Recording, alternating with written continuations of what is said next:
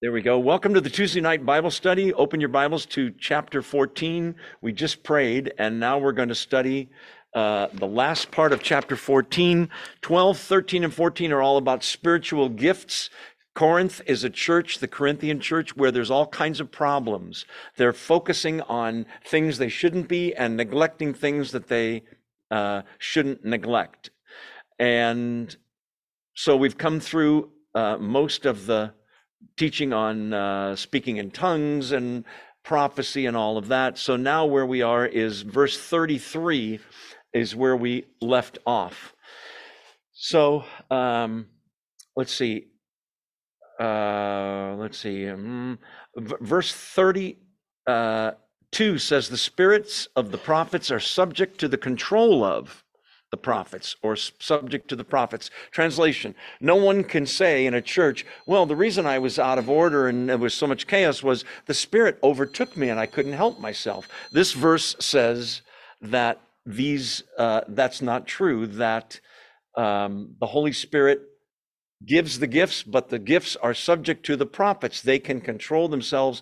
This whole chapter is about everything being done in order in a church. The reason is there was great chaos in their church services. Everybody's standing up, prophesying, speaking in tongues. It's kind of become a zoo, so to speak. So verse 33 is where we're going to pick it up. So I know that you're awake. Say amen. Amen. Great. That was great. No, thank you so much. I see those of you on Zoom say amen. I saw somebody had a sign that said nice beard. Not really, still growing in. Let me unfocus the camera a little. In any case, verse 33, I'm blushing.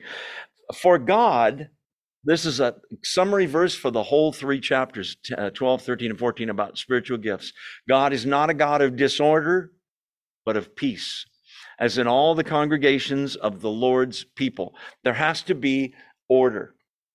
He mentions unbelievers coming into the service earlier in this chapter, and that if there's great disorder, people are going to think, this church is crazy, let's get out of here, Harriet, and they'll leave. God is a God not of disorder. He's a God of order. All you need to do is look at science and the stars and gravity, and there's so much order in down to the molecular level, the atoms. God is a God of great order.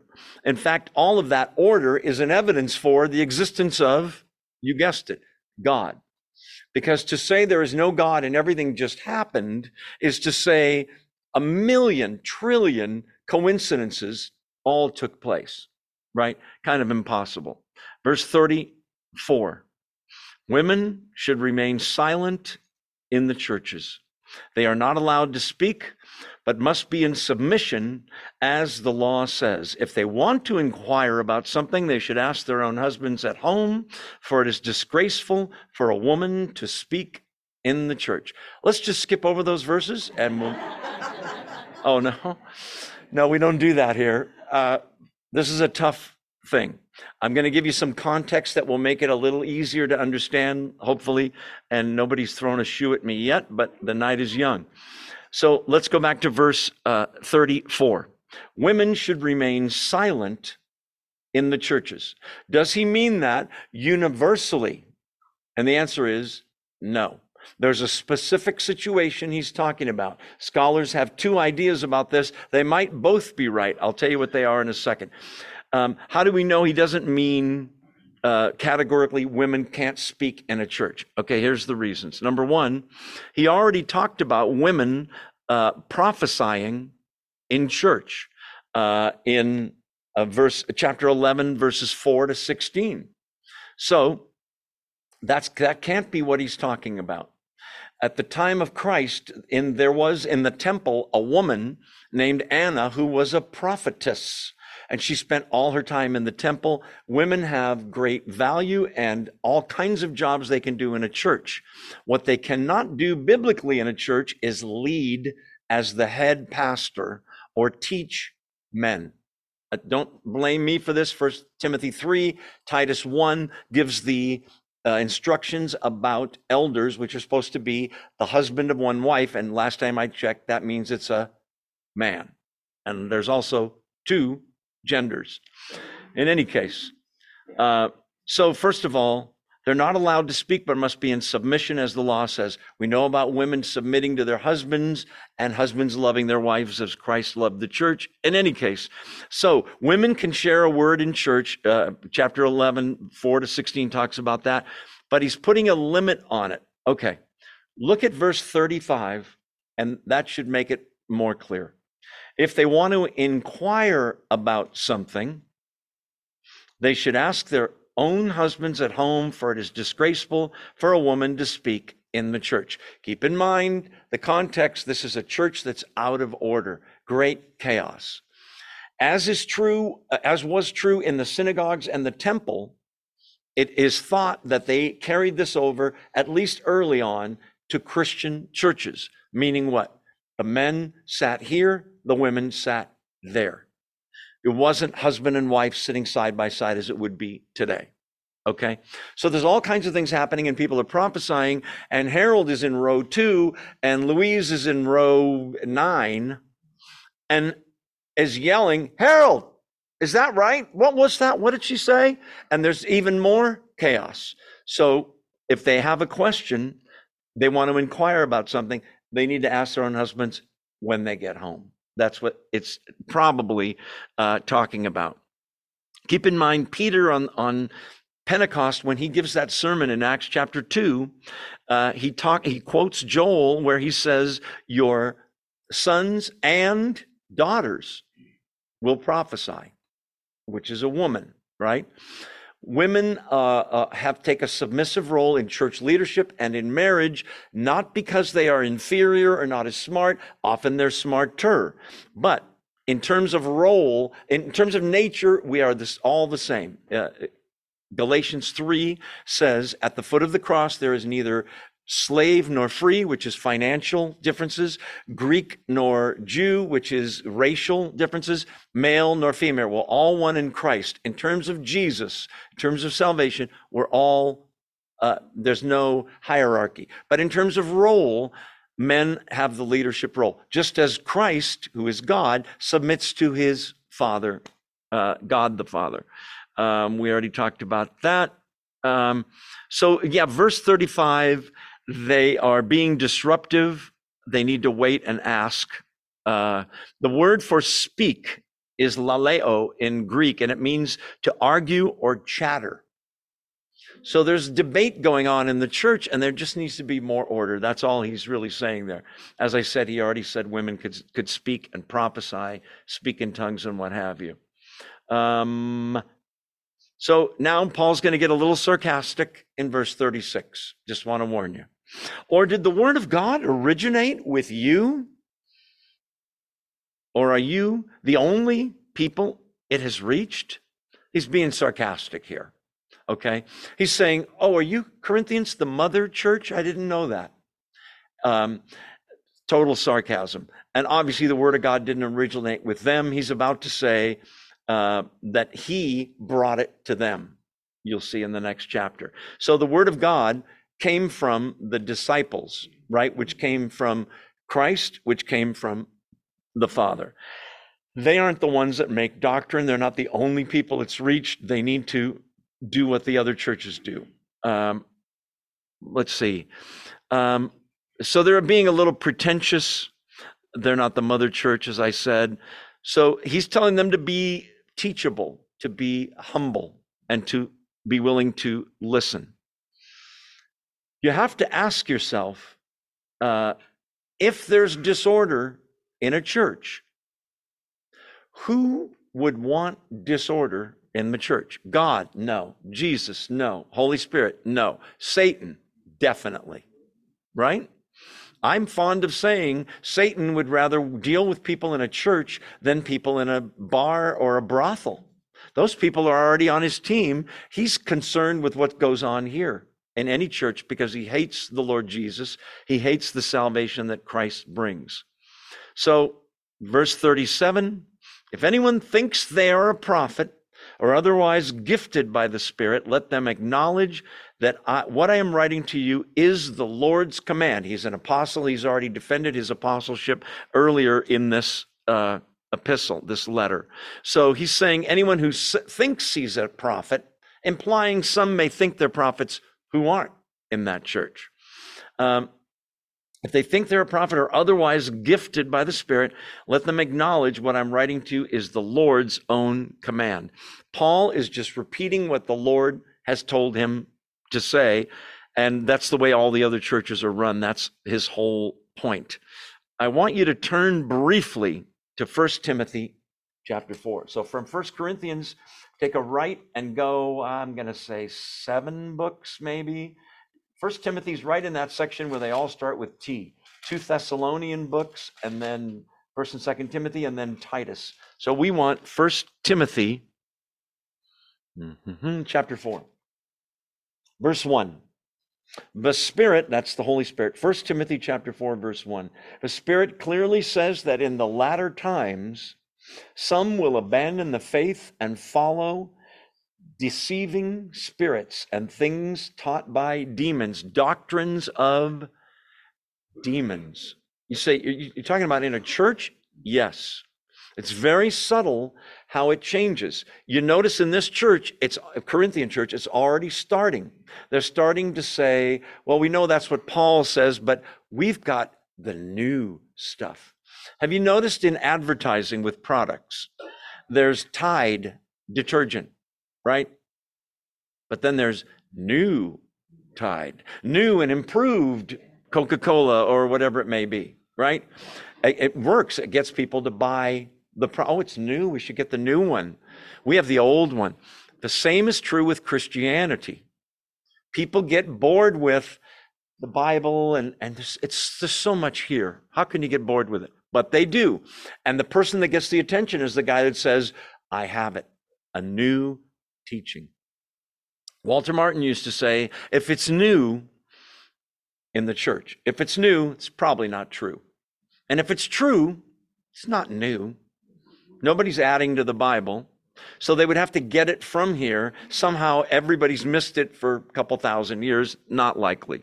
So they've got a pretentious attitude. The danger is once you let go of the scripture, once you let go of that being the final court of arbitration. Once you let go of the apostles who were alive at this time, Paul's writing, being the final source, then you're open to anything.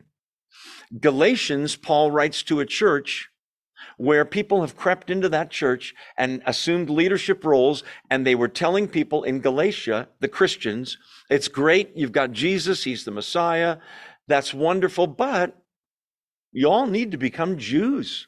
You need to get, the men need to get circumcised. You need to eat kosher food. You need to follow the whole Old Testament law. That's not what Christ taught. He came to fulfill the law. Read Colossians 2, talks about the fulfillment of the law. So there were all kinds of little offshoots happening. Satan never tries to go for a home run in a church. He just likes to get you off base a little bit. And the little at a time, it gets worse and worse. This church already has problems, as I said, because there's so much chaos, people prophesying stuff. Go back to 1 Corinthians with me for a second. I think it's chapter 11.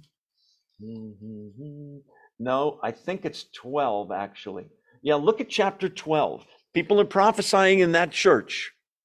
And somebody has stood up in that church and said, Jesus is accursed. Look at 12:3. Therefore, I tell you that no one who's speaking by the Spirit of God says Jesus is cursed or Jesus be cursed. And no one can say Jesus is Lord except by the Holy Spirit.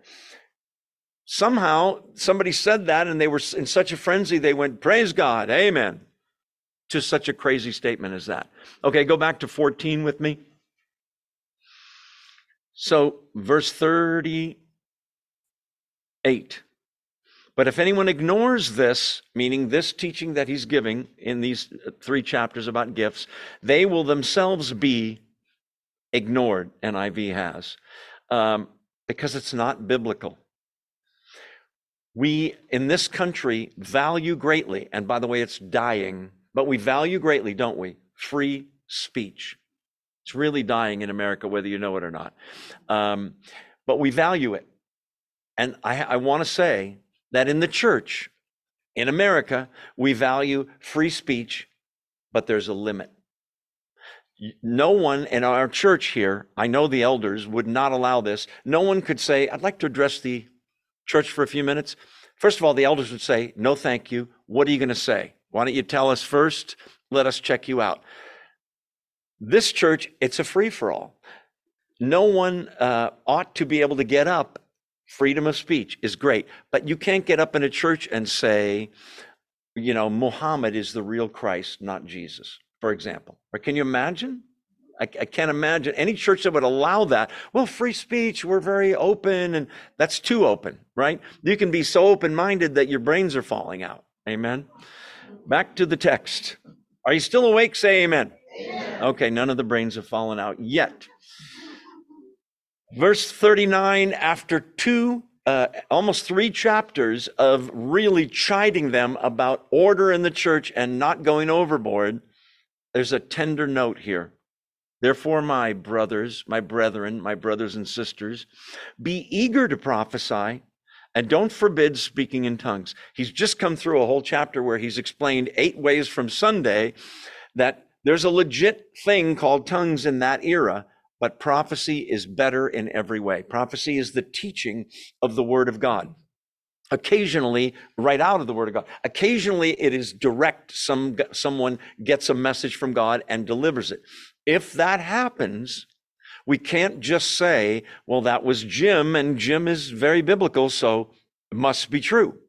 What do you do with that? You do what the Bereans did in the book of Acts. They were considered more noble. They checked out what Paul said and compared it with known scripture. It has to line up. If it doesn't, you got to throw it out.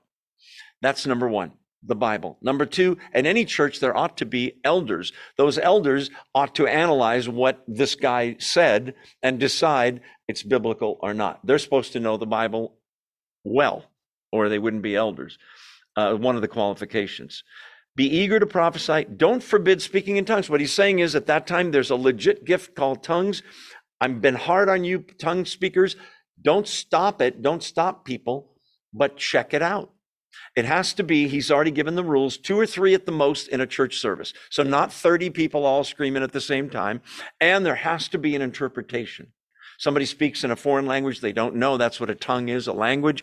And what did he say? I don't know. Does anybody know? No. So what good was it, is his point. Unless Richard has the gift of interpretation and stands up and says, thus saith the Lord. What he just said was, and then it has to line up with scripture. So don't forbid it, but be eager to prophesy, to teach. May I say, that is a gift on the one hand, the gift of teaching, the gift of prophecy. But on the other hand, it is seldom a gift where someone, I never, ever studied the Bible, and all of a sudden, God downloaded 26 commentaries into my head. Probably not. You look at the people who know the word well, you find people that studied and read and used cross references to go to the other books where the same subject is spoken about. They looked up words in Greek and Hebrew dictionaries. They studied to show themselves approved. Very important that the word of God is not diluted, that we don't leave anything out. That's why I jokingly said, let's skip those 2 verses. Okay. Verse 40, summary statement. But everything should be done in a fitting or proper and orderly way. Just like the universe, just like the human body, there ought to be order in a church. You go to a church where there's disorder, that's a sign you might want to check out what they believe and maybe find another church. In any case, chapter 14, 13 is all about love, right in the middle of a sandwich of 12 and 14, which are about spiritual gifts. 13, the whole point of it is spiritual gifts are great, but if you don't have love, it doesn't even matter. If you have the gifts to the umpteen degree, it means nothing without love. Now we're on to chapter 15. Chapter 15 is one of my favorite chapters of the whole Bible. Chapter 15 is the longest single discussion about resurrection in the whole Bible. That's the first thing. When people gather for memorials, for funerals, at gravesides, you often hear parts of chapter 15. Resurrection, the hope of the Christian faith. I got to give you a little background, first of all. The Greeks, this is a Greek church. Corinth is in Greece. The Greeks, as a culture, did not believe in, listen, resurrection. Okay, they had a belief, and even the guys, Aristotle, Socrates, all of them wrote about this, that the body, they thought, the body is inherently evil. I live in a tomb. That's one of their sayings. I can't wait to be a soul that is free from this body. So the body they thought was inherently evil. The spirit was good. They did believe that there's an afterlife and my spirit goes on. But the idea of a resurrection of a dead body was absolutely foreign to them and kind of sickening, actually, to them. When Paul preaches in Athens, he mentions the resurrection and they laugh at him in Acts. I think it's 17, but I could be wrong. So there's that cultural difference there. The body's a hindrance. I'm a poor soul shackled to a corpse. That was another saying they had. So the fact that Christianity, and this is something we're going to hammer home tonight. This chapter is a whole chapter on, and by the way, look at it. It's a long chapter, a whole chapter on resurrection for this reason. The whole center of Christianity, surprisingly, is not the sayings of Jesus. I'm not saying they're not important. They are so important, what he said. He spoke with more wisdom than anybody. The center of Christianity is not a philosophy. It's not a way of life. Although all those things are true, that's not the center, the core of Christianity. When you peel the onion and get to the core of Christianity, it's not a series of do's and don'ts, laws. It's not behavior. It's not Christ's teachings. It's not Christ's healings. All those things are important. Don't get me wrong.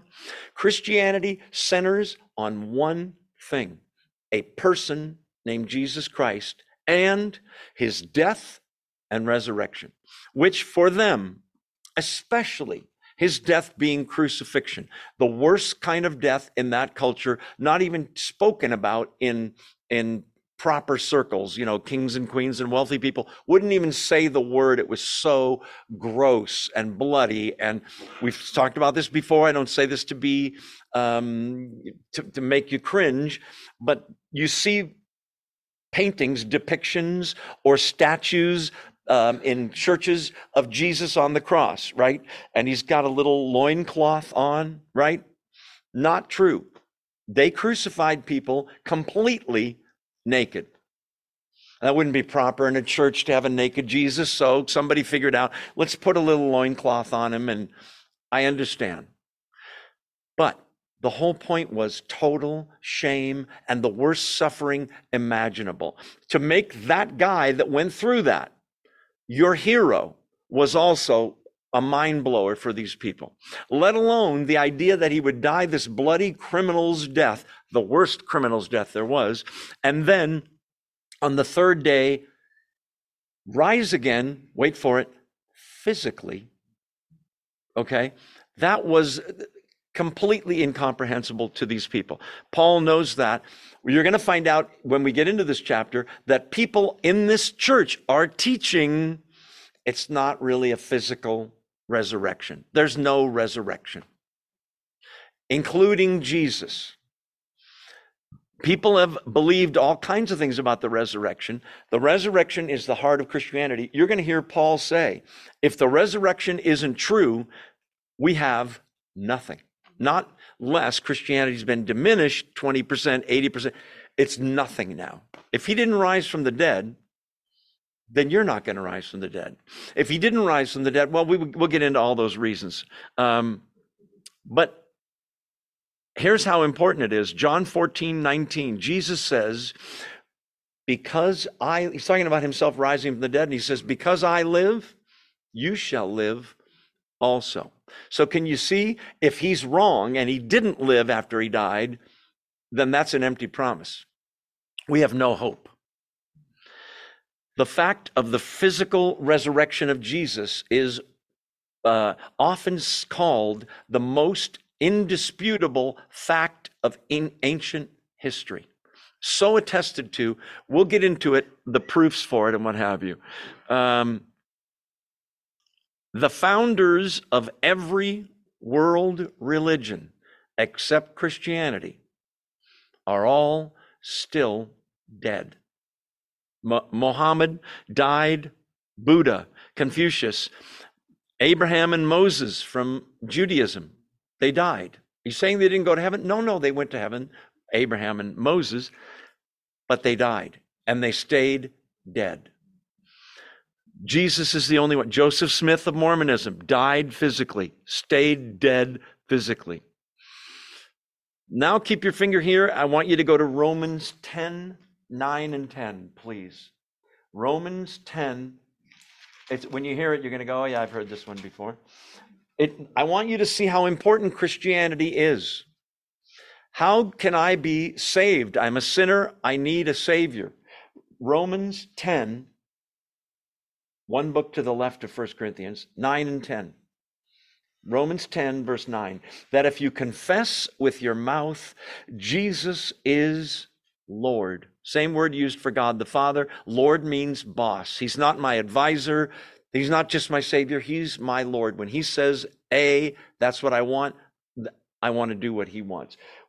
If you confess with your mouth, Jesus is Lord, listen to this, and believe in your heart that God raised him from the dead, you will be saved. What is implied there? That if you believe, if you call him Lord and you don't believe he was raised from the dead, you're not saved. It's a central doctrine of Christianity. Okay. Verse 1. Now, brothers and sisters, I want to remind you of the gospel I preached to you, which you received and on which you've taken your stand. Paul's going to use a series of proofs about the resurrection, and he's going to start with the gospel, the good news, right?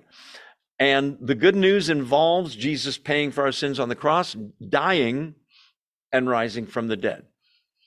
So he wants to remind them. It's very important that we remind ourselves. Do you know that?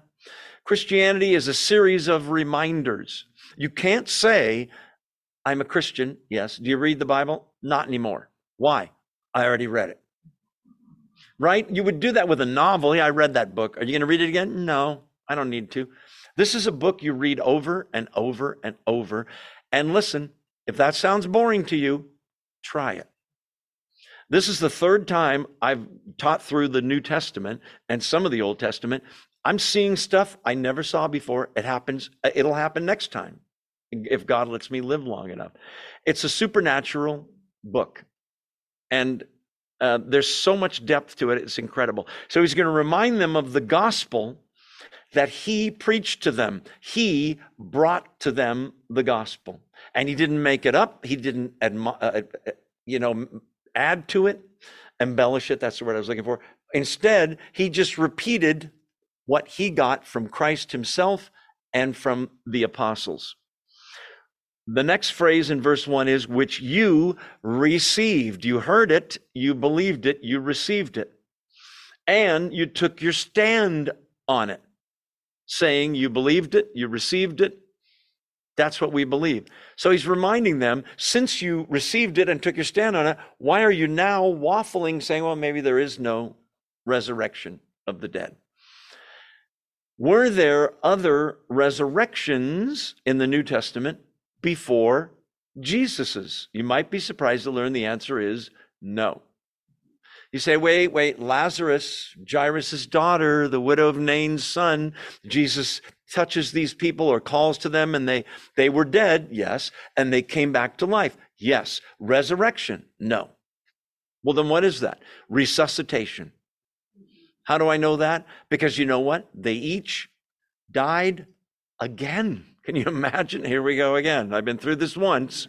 That little girl that he rose from the dead, Jairus's daughter, little girl grew up to be a woman, and eventually she died again. Resurrection is not temporary. It's permanent. Christian resurrection. I just wanted to cover that. Same for Lazarus, died again. So Jesus is the first. Before we go too far in this chapter, you'll see that Paul calls Jesus's resurrection the first fruits. Have you ever heard that term in Bible circles? We're going to talk about what first fruits are. I think it's going to blow your mind, but I could be wrong. Let's see. So he's saying, I want to remind you of that gospel. It was preached to you. You received it. You've taken your stand. By this gospel, verse 2, you are, present tense, saved, past tense. It's a done deal, he's saying. Don't add to it. Don't subtract to it. Don't let it go. Why do you say that? Because look at the next phrase in verse 2.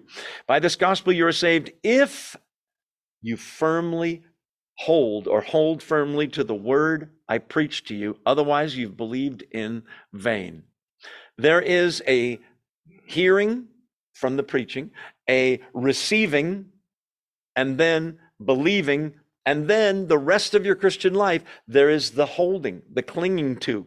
That's why Hebrews says, don't, to Christians, listen, don't forsake the assembling of yourselves together, which is the habit of some. Translation, go to church. How often? What, Christmas and Easter, with that, is that okay? No? Christmas, Good Friday, and listen, regular meeting of Christians. Is this such a meeting? It is. But I got to tell you, I believe this is not church per se. This is a Bible study. We don't have worship here. We have a time of fellowship, obviously, in prayer. There's the teaching of the word. But there's something about the corporate worship of people that makes it something a higher level. It's hard to explain. So we hold on. How else do you hold on? You go to church and that's all I need to do. No, you need to read the Bible. Well, I'm here at a Bible study. Yes, I know. I'm talking about every day. Think of it as spiritual food. Do you eat every day? Then you should eat spiritually every day. Put the Bible in your house where you'll see it, on the kitchen table. Well, it's a small table. Okay. Put it next to your chair where you watch TV. Much better to read the Bible than to watch TV nowadays. Make sure you hold on to what you learn. Get into a small group, learn the word, pray, fellowship with other believers. There's no such thing as a lone ranger Christian. Do you ever have a fire in a fireplace? All the logs together burn brightly. One log rolls away from the others. Do you know what's going to happen to that log? It's going to go out. Don't be the log that rolls away. We need each other. Fellowship. So you can hold on also, if you're able to do it, memorize certain portions of Scripture. I know that's a dirty word for some of you. I started memorizing Scripture early 1979, having been a waffling Christian for several years before that. Memorizing Scripture changed my life, I got to tell you. And it will change yours. When you are away from a Bible or in the middle of the night and you can't sleep, if you can call to mind scriptures and say them to yourself, it's so powerful, it'll blow your mind. As I say this every 3 or 4 weeks, trust me on this, memorize Psalm 23. The Lord is my, it's 6 verses, that's all it is. The Lord is my shepherd, I shall not want. That is so comforting. That's not the only one, but that's just a good example. You can memorize 1 verse. That's a lot easier. Here's one. I can do all things through Christ who strengthens me. Wow. I say it to myself all day long.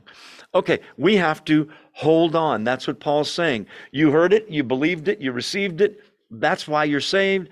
If you hold firmly to the word I preach to you. Otherwise, you've believed in vain. Okay, what's going on there? Okay, listen.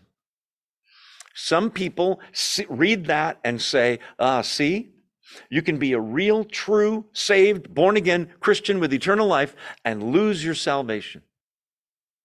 Not possible.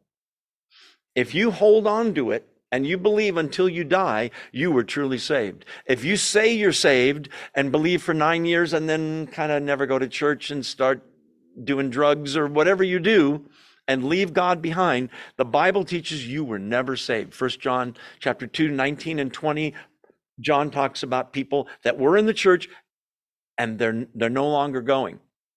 He says, by their going, they showed they really weren't saved. They weren't really of us. This doctrine is called the perseverance of the saints. And before you pat yourself on the back that I'm still in, let me just tell you, if you're saved, you have the Holy Spirit. He won't let you get very far. He'll let you move away a little, and then he'll reel you in on a short leash and make you look up one way or the other. My old pastor used to say, the only way God can get some people to look up is to put them in a hospital bed, and there's nowhere to look but up. And they start going, what do I need to do, God? What does God have to do to get your attention, he used to say. So we need to hold on. John chapter 8, verses 31 and 32. If you hold to my teaching, some translations have, if you continue in my teaching in Christianity, you are really or truly my disciples. Implying what? If it was a fad you went through, a phase, and now you don't believe, you weren't really truly born again. By definition, someone that's born again has eternal life, right? If they had it for 9 years and then they lost it, then it wasn't eternal life, was it? Eternal means eternal. God holds us. Go quickly to, I wasn't going to do it, but go to John chapter 10. We were just in John 8. Go to John 10, and I'll show you what I mean. John chapter 10. So that's 3 books or so to the left. And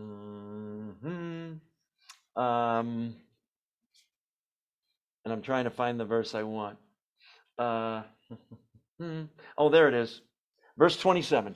John 10, verse 27. My sheep listen to my voice. I know them, and they follow me. I give them eternal life.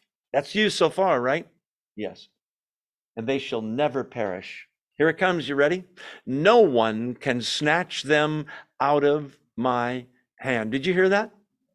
Whose hand are you in? Christ's. Who can snatch you out of Christ's hand if you're truly saved? No one. Question. Could you snatch you out of Christ's hand? To do that, you'd have to be stronger than Christ, right? So the answer is no.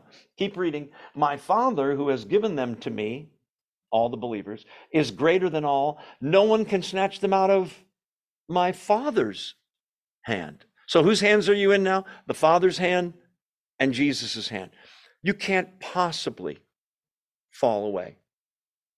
Those that appear to be Christians who fall away never were Christians to believe with. There's such a to begin with. There's such a thing as a said faith, as opposed to a real saving faith, where the Holy Spirit comes to live inside of you. Once he moves inside of you, he unpacks and he doesn't move out. Let's keep rolling. So we have to hold firmly to the word preached. Otherwise, you've believed in vain. A thought just occurred to me from the last chapter. Sorry.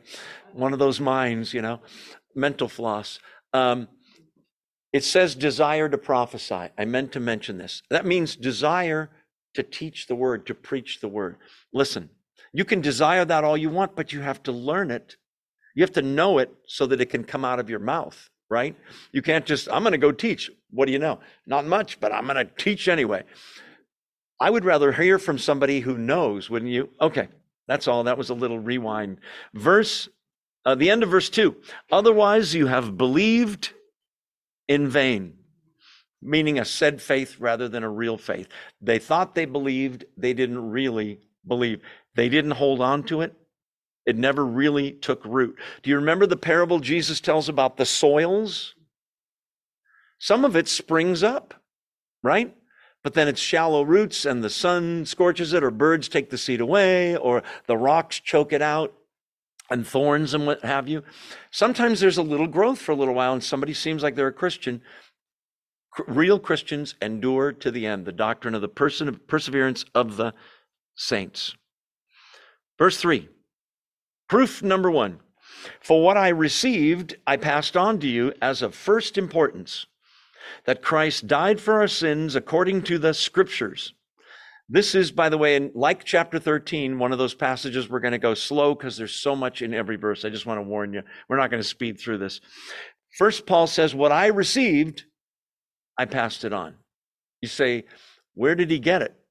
Well, he, on the road to Damascus, he was a Christian killer, a Christian hunter. He hated Christianity. He was a Jewish Pharisee, a very well-known, smart guy. And he persecuted Christianity, persecuted Christians, and God got a hold of him on the road to Damascus. Jesus did. You remember the story? Acts, I think it's chapter, right around chapter 9. So Christ teaches him the gospel. From there, you would think he goes right to Jerusalem, and the answer is, for years, he does not.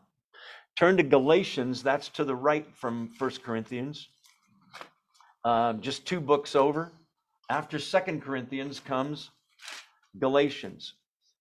And we want chapter 1. Oh, it's on the next page of Galatians. Because I want you to see, where did Paul get his knowledge? It might surprise you. It's unique. Chapter 1 of Galatians, verse 11. I want you to know, brothers, that the gospel I preached is not something that man made up. Here it comes, verse 12.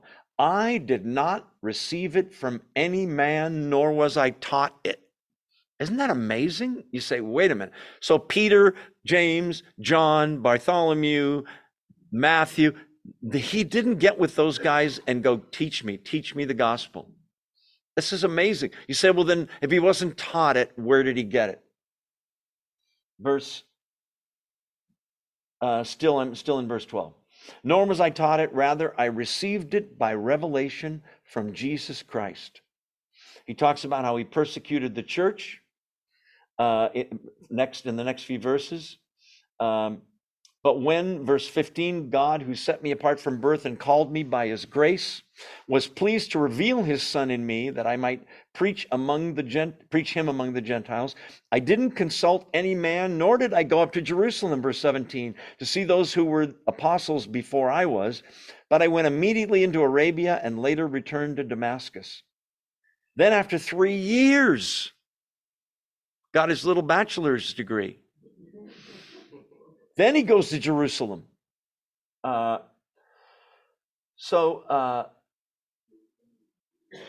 was taught one-on-one supernaturally by God and Christ. That's what he's saying. When he gets to Jerusalem and he meets the apostles, they have heard about him and they don't trust him until they start hearing him talk about Jesus, and they're blown away at how much he knows and how deep his faith is, that he believes the exact same thing they did, and he wasn't hanging around with Jesus at the time of the Jesus's ministry on the earth. Oh, we're late. Let's take our 2-minute break right now, and make sure you say hello to someone you don't know. We're going to stretch our aging bodies, and we'll be back in just a minute. Don't go away.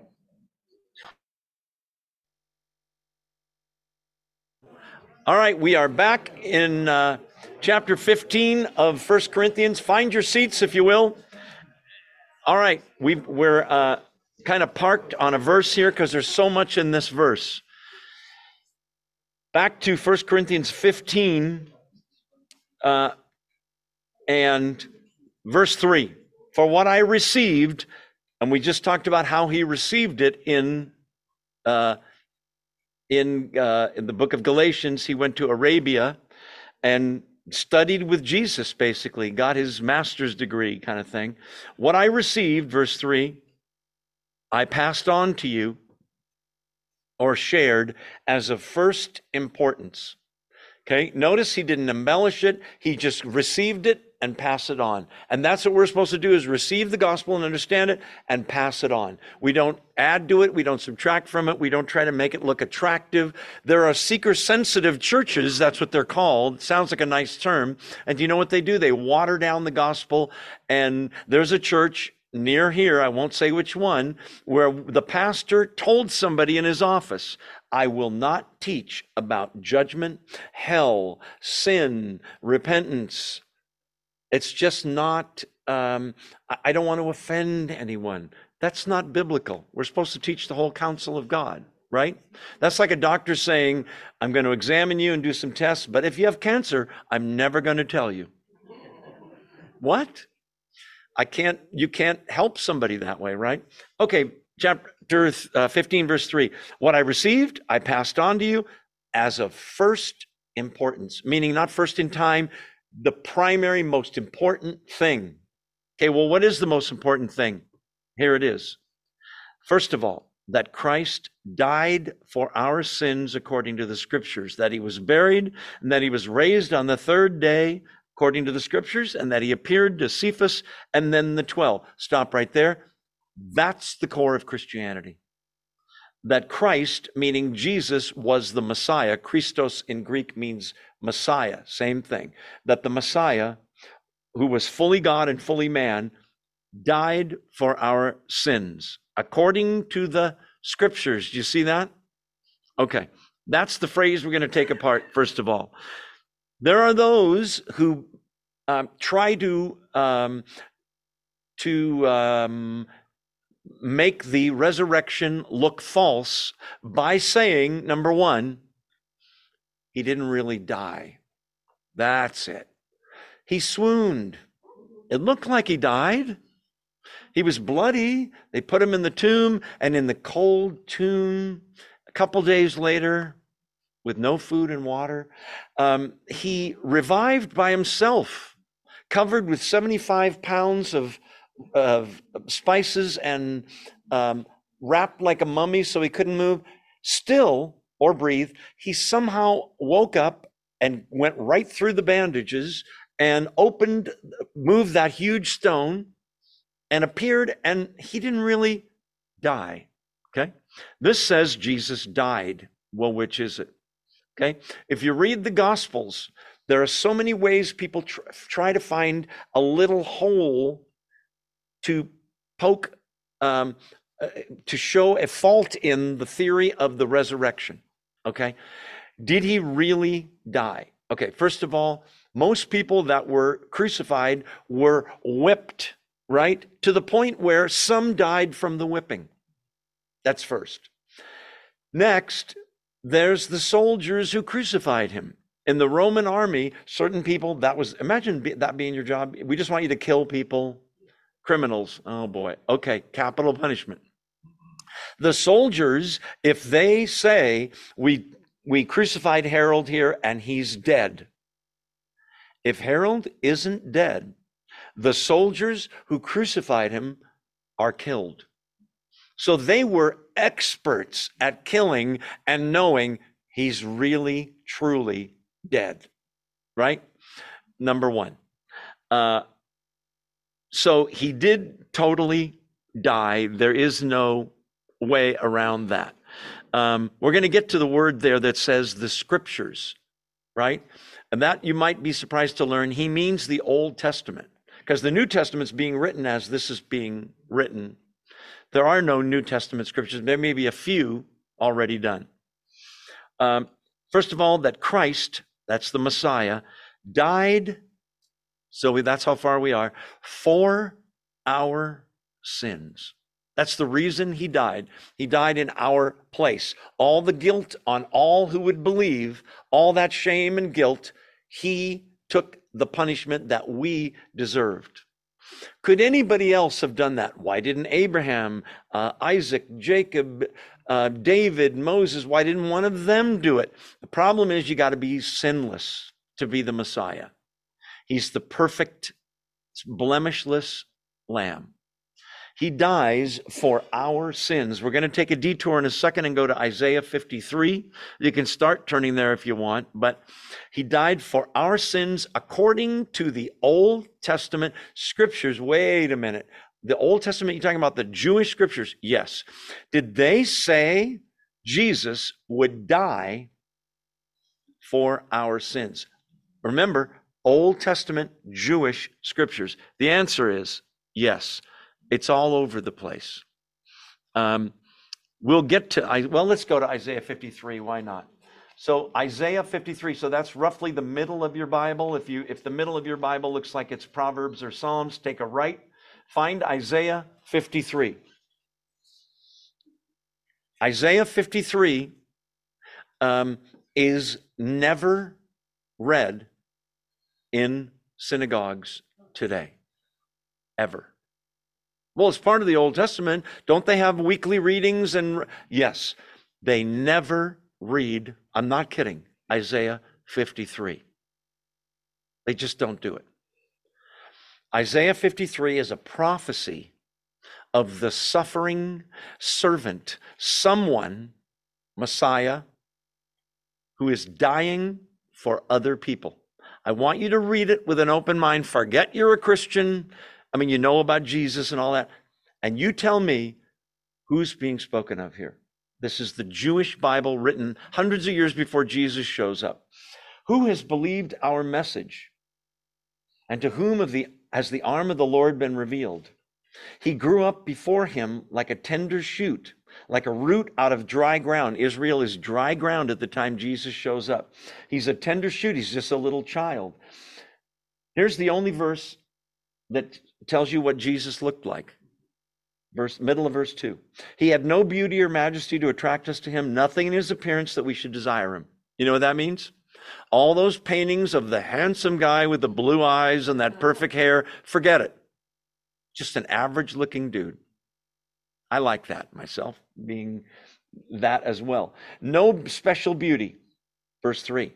Whoever this guy is doesn't go well. He was despised and rejected by men, a man of sorrows and familiar with suffering, like one from whom men hide their faces. Do you ever see something so gruesome that you just go, oh, I can't even look at that? Did you see Mel Gibson's movie, The Passion of the Christ? Did any of you go like this? Like, oh, I can't even. My wife, and we went with another couple, and the women got up and went to the restroom for a while. They just, I can't handle this, too bloody. Like one from whom men hide their faces, he was despised, and we esteemed him not. Now, in the verses that follow, there are several words that are synonyms for the word sin. Watch. Surely he, whoever this suffering servant is, took up our infirmities, that's sin, carried our sorrows. There's only sorrow in the earth because of sin. Yet we considered him stricken by God, smitten by him and afflicted. Look at verse 5. But he was what? Pierced. You mean like pierced here and in the feet? Yes. And in his side? Yes. Pierced, strange word to use, right? Why was he pierced, Isaiah? He was pierced for our, synonym for sin, transgressions. He was crushed for our, synonym for sin, iniquities. The punishment that brought us peace was upon him, and by his wounds we are healed. Boy, there's an ironic statement. By his wounds, see all those wounds on him? That's how I'm healed spiritually. Wow. The sacrificial death of the Lord Jesus. We all, like sheep, verse 6, have gone astray, and each of us has turned to his own way. And the Lord, that's God the Father, has laid on him, Jesus, the iniquity, another word for sin, of us all. He laid on Jesus, God the Father did, all the sin of the world on this figure. Still future when Isaiah's writing. God revealed all this to him. Isaiah wrote it down. He was, verse 7, he was oppressed and afflicted, yet he did not open his mouth. He was led like a lamb. How interesting. On the very day, Passover, that they're slaughtering lambs, he was led like a lamb to the slaughter. And as a sheep before her shearers is silent, so he did not open his mouth. By oppression and judgment, he was taken away. It was 7 total farces of trials. Do you remember? No evidence, no chance for the defense to present their case. They just decided, crucify him. Remember? By oppression and judgment, he was taken away. And who can speak of his descendants? For he was cut off from the land of the living. What does that mean? If I said, did you hear about so-and-so? He was cut off from the land of the living. What does it mean? Died, right? Why was he cut off for the land of the living? For the transgression, another synonym for sin, of my people, he was stricken. He was assigned a grave. Wait a minute. Who gets a grave? Dead guys, right? He was assigned a grave with the wicked. Who does he die with? Criminals, the other people on the cross, remember? And with the rich in his death, where does he go to his grave? Joseph of Arimathea, right? Remember? Lets him have the tomb. Assigned a grave with the wicked and with the rich in his death, though he had done no violence, nor was any deceit in his mouth. Translation, sinless, whoever this dude is that was pierced, that died for our sins. You getting a picture here? Who in human history could that be? Yet it was the Lord's will to crush him and cause him to suffer. And though the Lord makes his life a what? Guilt offering. That's a sacrificial term from the religion of Judaism. He makes his life a guilt offering. Here it comes. He will see his offspring and prolong his days. And the will of the Lord will prosper in his hand. Wait a minute. I thought you said he died. Well, this is the resurrection. He will see his offspring. How? Because he rose from the dead. Are you saying he had children? Yes. Look in this room. Look on Zoom right now. He's got a bunch of kids, right? I'm one of them. He will see his offspring, and the will of the Lord will prosper in his hand. After the suffering of his soul, he will see the light of life, resurrection, and be satisfied. By his knowledge, by knowing him, my righteous servant will justify many, and he will bear their iniquities. There it is again, the word for sin. You get the picture? Whoever this suffering dude is that gets abused and beaten and despised, he saves people. Therefore, verse 12, I will give him a portion among the great and will divide the spoils with the strong, because he poured out his life unto what? Death. Is there any question that he died, whoever this guy is? How could he be a hero if he died? Only if he rises from the dead. And was numbered with the transgressors, with sinners. For he bore the sin of many and made intercession for the transgressors. Okay, now, quickly, go to the left, Psalm 22. This is taking way longer than I had planned, but it's important. And if you don't like it, you can leave, but the doors are locked. Psalm 22. Psalm 22 is a psalm, listen, written by David in the first person, meaning when you write in the first person, it's this. I went to the store. I did this. This was given to me. That's first person. You got it? Psalm 22, God gives David this psalm and says, write this down. I'm confident David is writing what God gave him thinking, what is this? It's a psalm in the first person as if the person writing is being crucified. Watch. Psalm 22. Why are you doing all this, Joe? Wait. Because it says, according to the scriptures. In Paul's saying, according to the Old Testament scriptures, he was supposed to die and rise from the dead. That's what I'm trying to show you. Psalm 22. Before we begin, and some of you are already reading ahead, I see you. The Jews did not have the numbers for the Psalms. The Jewish scholars at this time, when Jesus was alive, didn't say, you know, in Psalm 41 and Psalm 22, they would refer to each psalm by the first line, like this. If I said, you know that song they sing at baseball games, you know, "Oh Say Can You See?" You know what I mean, right? It's the national anthem, right? Jesus on the cross says, my God, why have you forsaken me? Do you remember that?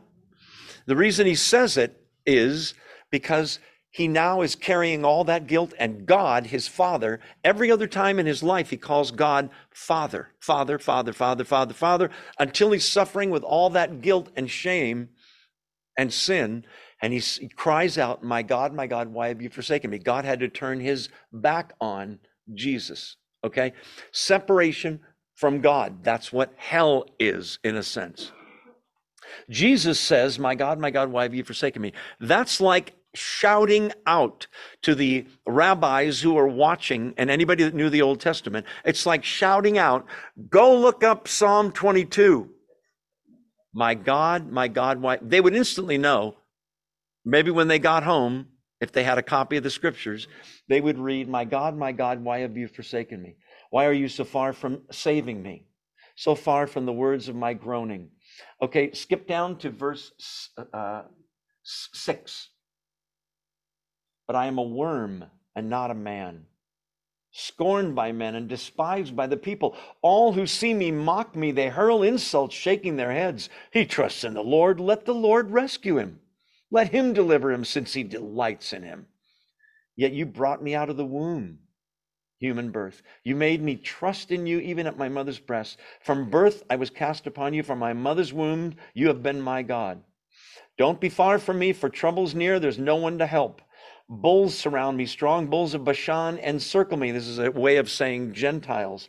Roaring lions tearing their prey, verse 13, open their mouths wide against me. I am poured out like water. All my bones are out of joint. The hanging on the cross, the bones from the weight of the body. My heart has turned to wax. That has melted away within me. My strength has dried up like a potsherd. My tongue sticks to the roof of my mouth. Do you remember? And you lay me in the dust of death. Remember when he says, I thirst? Dogs have surrounded me. Another term for Gentiles, for Jews. A band of evil men has encircled me. They have what? Pierced my hands and my feet. What a coincidence that that's in there. They've pierced my hands and my feet. Listen, this was written centuries before the Persians, who are now the Iranians, invented crucifixion. When David writes this, there is no crucifixion, piercing hands and feet. God tells him to write it, and David goes, okay. They've pierced my hands and my feet. I can count all my bones. I don't mean to be gross here, but they whipped him to the point that the flesh, in many cases, is gone, and you're almost looking at a skeleton. You can see bones. I can count all my bones, plus the pain. Okay, sorry to gross you out there. Let's move on. People stare and gloat at me. They divide my garments among them and cast lots for my clothing, verse 18. What another lucky guess. Just kidding. Okay, skipping down. You can read this whole thing. Verse 29, all the rich of the earth will feast and worship. All who go down to the dust will kneel before him. Those who cannot keep themselves alive. Posterity will serve him. Future generations will be told about the Lord. They will proclaim his righteousness to a people yet unborn, for he has done it. You know what that is in Greek? That's Hebrew. Translation, it's it is finished, which is the last thing he said on the cross. Okay. You say, can we skip on? No, we're not done. Go to Psalm 16. Sorry. Those of you that are asleep, you're just getting some good rest right now.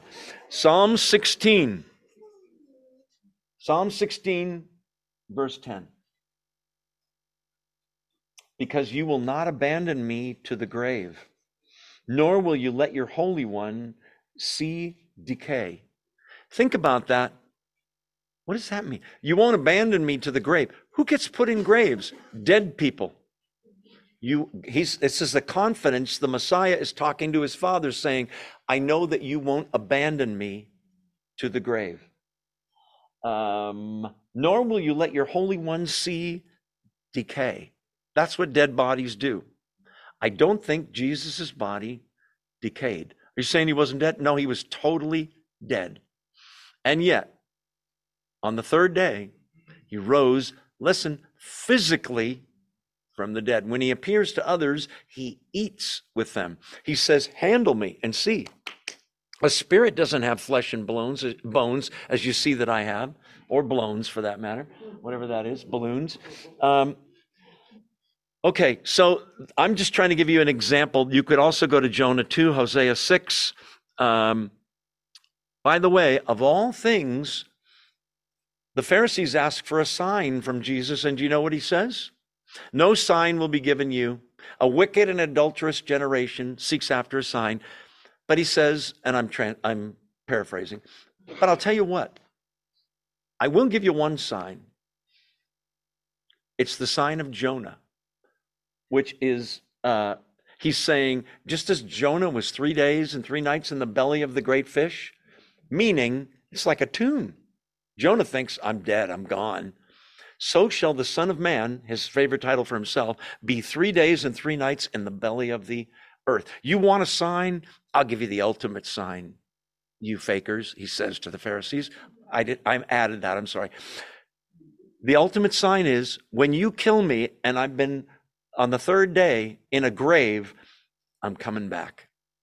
Just like Jonah, spit from the whale, the earth's going to spit me out. Okay, other scriptures, there's so many more. Oh gosh, do we want to do this? Yeah, we have to do it. It's too good. Genesis, I have to censor myself, you know. Genesis 22, you got to go there. This is so good. Genesis 22. How are we doing on time? Pretty good. Are you still awake? Say amen. Amen. Okay, that's good. On Zoom, anybody sleeping? Amen. Oh, I see an amen sign. 2 amen signs. All right. Okay, Abraham, listen, I'm going to try to go fast. I could spend 6 weeks in Genesis 22. Abraham has been called by God. He's going to create a whole nation called the Jews out of Abraham. Abraham is old. His wife is barren. They can't have kids. They're really, really way too old to have kids. No offense to those of you that are that age. And God told him, you're going to have so many ancestors. You're not going to, descendants. I mean, you're not going to believe it. You're going to have a son. Eventually, he has a son. And Abraham is so in love with his son, Isaac. It's almost bordering on worship. So God has to test Abraham, chapter 22. Sometime later, God tested Abraham. He said to him, Abraham, here I am, he replied. Verse 2. Then God said, take your son, your only son, Isaac, whom you love. Pause. I just want to say, this whole story is a metaphor for God the Father. Playing that role is Abraham, who takes his only son, who he loves, his only begotten son. Follow? Watch. Take your only son, Isaac, whom you love. Go to the region of Moriah. Sacrifice him there as a burnt offering on one of the mountains I will tell you about. What? Kill your son. Prove to me, says God, that you love me and will obey me even when I tell you to do what seems impossible. Between verse 2 and verse 3, if I was Abraham, there would be paragraphs of, you can't be serious, right? There's got to be some other way. Did I hear you right? But Abraham heard him. Then, verse 3, early the next morning, Abraham got up and saddled his donkey. He took with him 2 of his servants and his son Isaac. When he had cut enough wood for the burnt offering, he set out for the place God had told him about. By the way, Moriah, it turns out, the hills of Moriah are outside of Jerusalem. It's Calvary. It's the same place. Okay, so for Abraham, he knows I have to obey God. I love my son. I have to kill him.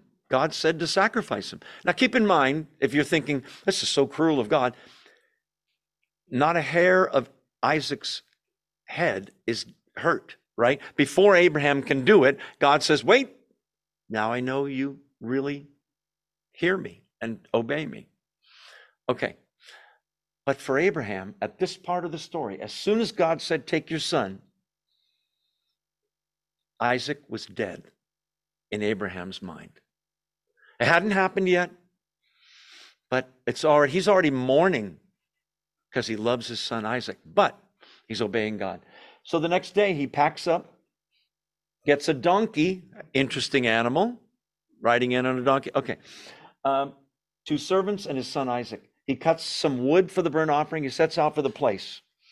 On the 3rd day, what an interesting phrase in verse 4.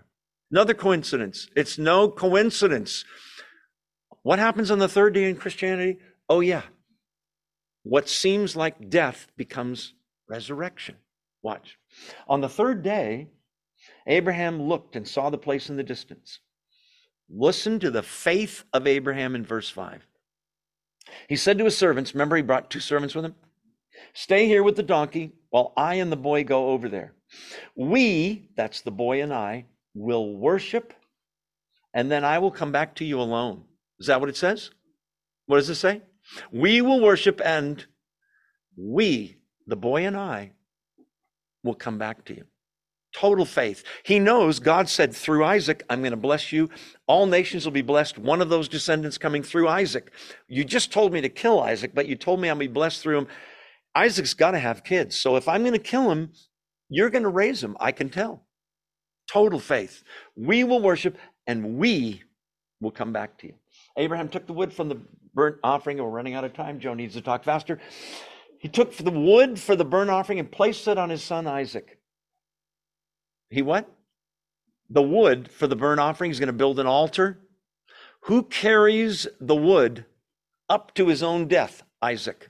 Who carries the wood to his own crucifixion? Jesus, the cross. Isaac's playing the part of Jesus. He doesn't know it, but he is. Abraham, and he himself carried the fire and the knife. As the two of them went on together, Isaac spoke up and said to his father, Abraham, Father? Yes, my son, Abraham replied. The fire and the wood are here, Isaac said, but where's the lamb that we're going to sacrifice for the burnt offering? We're missing something, Dad, a key ingredient. Who is the lamb? It's Isaac. Abraham doesn't say, you're it, dude. You are the lamb. Abraham says, listen to the faith. Abraham answered, God himself will provide the lamb for the burnt offering, my son. And centuries later, he did. Jesus, the Lamb of God, who takes away the sins of the world. And the two of them went on together. When they reached the place God had told them about, Abraham built an altar there, arranged the wood, bound his son, laid him on the altar. If you're Isaac, aren't you going, Dad, what are you doing here? You notice? Silent. Isaac doesn't speak. He binds him and puts him on the altar. Then he reached out his hand, verse 10, took up the knife to slay his son, but the angel of the Lord called out to him from heaven. Abraham, Abraham, here I am, he replied. Don't lay a hand on the boy. Don't do anything to him. Now I know that you fear God. You've not withheld from me your son, your only son. You didn't withhold from me the thing I thought you loved the most. Oh, I do, but you're more important, God. So we need to have a sacrifice, and he's not going to kill Isaac. God himself will provide the lamb. Let's see what happens. Abraham looked up. And there in a thicket, he saw a ram caught by its horns. Wait, what's a ram? Oh, it's a male lamb. It's a male sheep. Caught in a thicket. What's a thicket again? Thorns. That's what it is. You mean like a crown of... Yes, that's what I mean. He saw a ram caught by a thing. He went over and took the ram and sacrificed it as a burnt offering. Most important word in the whole chapter. Instead of his son. Isaac does this. Right? Oh, a substitutionary sacrifice is going to occur. There is going to be a sacrifice, a shedding of blood, but it's not Isaac. Isaac thinks, wow, God provided the lamb. So Abraham called that place, verse 14, the Lord will provide. To this day, it is said on the mountain of the Lord, it will be provided. And centuries later, on the mountain outside of Jerusalem called Calvary, it was provided. Only that time, God the Father had his son ready to be crucified, and no one stayed the hand. It had to happen. For the good of mankind, right? What's your point in all this, Joe? We've lost track of... Okay, go back to 1 Corinthians. You remember 1 Corinthians 15? He died for our sins according to the Old Testament scriptures. Yes, there's 1,000 New Testament scriptures we could go to. That's an exaggeration. I'm talking Jewish Old Testament scriptures. That he was buried... and that he was raised on the third day according to the scriptures. We've already discussed the buried, right? Because Isaiah 53, Psalm 22 talks about graves, remember? Psalm 16, you won't abandon me to the grave. He's going to die, he's going to be buried, and he's going to rise. We saw that with he will see his descendants and all of that, and the light of life. All Old Testament scriptures, raised on the third day according to the scriptures, verse 4, and we're running out of time. I got to look at my notes here because I'm skipping all kinds of good stuff. So besides the scriptures, there's all the things in the scriptures that are pictures of or examples of or types of the sacrifice of Jesus. Like what? Like the Passover lamb. The blood protects them from the judgment of the angel of death. Do you remember Moses says, I want to see your face to God. And God says, you can't see me. No man shall see God and live. But I'll tell you what. I'll pass by you, and you can see my backside as I pass by, says God. I'm going to hide you, Moses. Where does he hide him? In the cleft in the rock. You say, what's a cleft? You ever see people with a cleft chin, that little indentation thing there? Some actors have it. Michael Jackson had one surgically made. But anyway, what's the cleft in the rock? You know what it is? It's a place where the rock is broken. That's where to hide, Moses. You hide where the rock is broken. Wait, who's the rock? Christ. It's a picture. I'm saying there's 1,000 of those in the Old Testament. There's a rock in the wilderness. They're thirsty, the Jews, when they're wandering in the wilderness. And Moses says, they're hungry. What do I do? And God says, take your staff and smack that rock. Remember? And water will come out. The rock, Jesus Christ, was smacked later on. That's a Joe word, not a Bible word. And the water of life comes out and flows. Okay, we're totally lost now. That's too bad. You weren't listening. Let's move on. Buried. And next week, we're going to talk about, well, we have a few minutes. We'll start at least, that he was buried. And remember, he was buried, and there was a huge stone rolled in front of the temple. There was also a Roman seal put on that stone. That was a wax thing that they would heat up with fire and put the Roman seal on that tomb. It wasn't that the wax was so strong it would prevent somebody from moving it. It would take several men to move the stone. What that seal meant was, this is the official seal of the Roman government. You mess with this seal, you break this seal, you're in big trouble with us. They put guards at the temple, guards at the tomb, and he rises from the dead and starts appearing to people. That's what we're going to talk about next week. We get to the eyewitnesses, New Testament, of the resurrection. Next week, we're also going to talk about all the theories. I already gave you one, right? He didn't really die. He died. Okay, the disciples stole the body. First of all, how? Second of all, why? Let's go get the dead body. So they can lie about the gospel and say, he rose from the dead. We saw him, really. And then later on, their lives are at stake for preaching the gospel. And they say, sorry. We believe it. Go ahead and kill us. All of them. Is that likely? We're going to look at all the appearances of Christ after the resurrection. One to more than 500 people. Another theory. Well, what those are is mass hallucinations. You can look up hallucinations online, you know. There's such a thing as hallucinations. Drugs, other reasons people hallucinate. If you're really tired driving, you can hallucinate weird things. Whoa, you know. There's no such thing as a mass hallucination where everybody sees the same thing. Well, he didn't really die. Okay, he did die. Okay, here's another one. We'll talk about these next week. Somebody got crucified, but it wasn't Jesus. The guy looked just like Jesus. Now, you laugh, but do you know who says that? Muslims. You know who they think got crucified? Judas, who looked just like Jesus, and it fooled everybody. Come on. Let's pray. Father, thank you for this time we could be in your word. What a wonderful faith, Father. It's airtight. You said it, you gave it to people 2,000 years ago, and it's been handed down and handed down and handed down. And now it's in our generation, and it's up to us, Father, to hold on to it, to study it, to memorize it, to remember it and share it with others, to pray, to meet together in church, to study in small groups, to fellowship, and to believe it and live by it, God.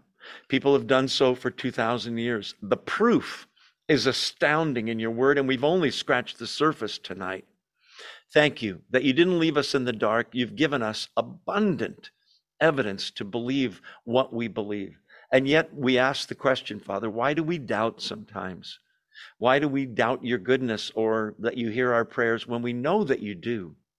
Give us the faith that sees this evidence and absolutely trusts you.